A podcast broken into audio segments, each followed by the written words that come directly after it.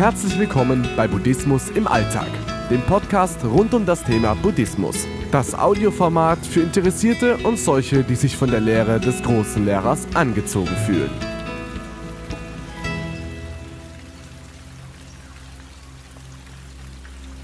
Sinnlose Fragen und nutzlose Antworten. Wir kennen die Antworten am Anfang noch nicht, also müssen wir zuerst einmal mit den Fragen leben. Die Fragen, die sich die Menschen stellen, sind völlig unterschiedlich. Bis auf die eine zentrale Frage, die sich alle Menschen gleichsam stellen, wer bin ich? Daraus folgen meist Fragen wie, gibt es einen Gott oder wo komme ich her, wo werde ich hingehen? Fragen zu stellen ist wahrscheinlich ein Vorrecht der höher entwickelten Lebewesen. Die Evolution hat damit die Möglichkeit geschaffen, wichtige Sachverhalte und Begebenheiten schon weit im Vorfeld abzuwägen damit kluge und klügere Entscheidungen getroffen werden können. Der kleine Erzähler im Kopf hat sich bei vielen Personen aber zu einem Plagegeist entwickelt, der den ganzen Tag vor sich hin babbelt, die Fragen werden komplexer, sie verwirren die Betroffenen bis hin zu Geistesstörungen.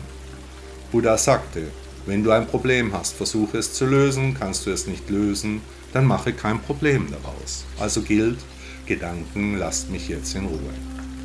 Wenn wir uns die Art von Fragen stellen, auf die es zumindest im Moment keine Antworten gibt, dann müssen wir schon aus Gründen des Selbstschutzes die Fragen auf einen späteren Zeitpunkt verschieben, auf die Antworten eben warten. Anstatt uns mit im Moment nicht zu beantwortenden Fragen zu malträtieren, können wir aber Erleichterung empfinden, wenn wir an die Stelle der sinnlosen Fragen ein Substitut platzieren. Als Buddhist würde ich dem geneigten Hörer anempfehlen, den frei gewordenen Platz mit der Frage nach dem eigenen Ich zu fühlen. Wer bin ich? Wo komme ich her? Wo werde ich hingehen? Gibt es einen Plan hinter der gefühlten Sinnlosigkeit des Seins? Die erreichte Erleichterung im Leben könnte man dann als kleines Erwachen bezeichnen. Der Weg ist somit das Ziel. Buddha sagte auch, mit unseren Gedanken formen wir die Welt. Machen wir uns also weiterhin sinnlose Gedanken oder werden wir unseren Gedankenpalast für gute Überlegungen nutzen?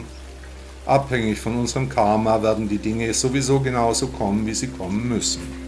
Es steht de facto schon geschrieben, ob wir ab jetzt wenigstens Erleichterung verspüren werden oder ob wir genauso weitermachen wie bisher.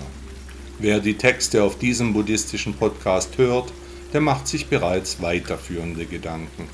Gefühle sind unabhängig von Wünschen, vom Wollen, vom Anhaften. Wenn ich zum Beispiel Zeit mit meiner Familie und meiner Freundin verbringe, dann habe ich meist ein Lächeln im Gesicht, ich fühle mich dann wohl. Ich erfreue mich des Anblicks, ich lebe im Jetzt und Hier.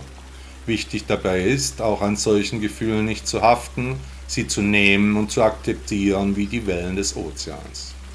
Wenn ich mich gerade wohlfühle, wäre es denkbar töricht, genau jetzt Fragen über die Zukunft zu stellen, anstatt die Gefühle zu genießen. Wenn ich mich gerade nicht so gut fühle, ist es ebenfalls unnötig, genau jetzt Fragen zu stellen. Warum ich? Hätte ich damals anders entschieden, wäre dann alles besser?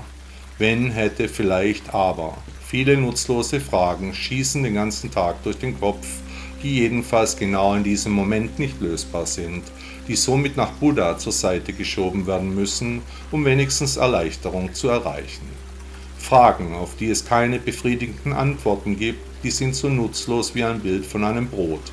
Das Bild können wir nicht essen. Wir leben in einer Gesellschaft, in der die meisten Mitmenschen, genau wie wir auch, schwer verunsichert und sehr verstört sind. Diese Störungen resultieren aus dubiosen Fragen, die in ungeklärten Ängsten münden. Wer aus dem Kreislauf des Leidens aussteigen möchte, der muss zuerst seinen Gedankenpalast in Ordnung bringen. Ob dies mit Meditation oder Selbstreflexion zu bewerkstelligen sein kann, hängt von der individuellen Persönlichkeit ab. Sinnlose Fragen können somit weg. Der französische Literat de la Rochefoucauld sagte einmal, wenn man seine Ruhe nicht in sich findet, ist es zwecklos, sie andernorts zu suchen.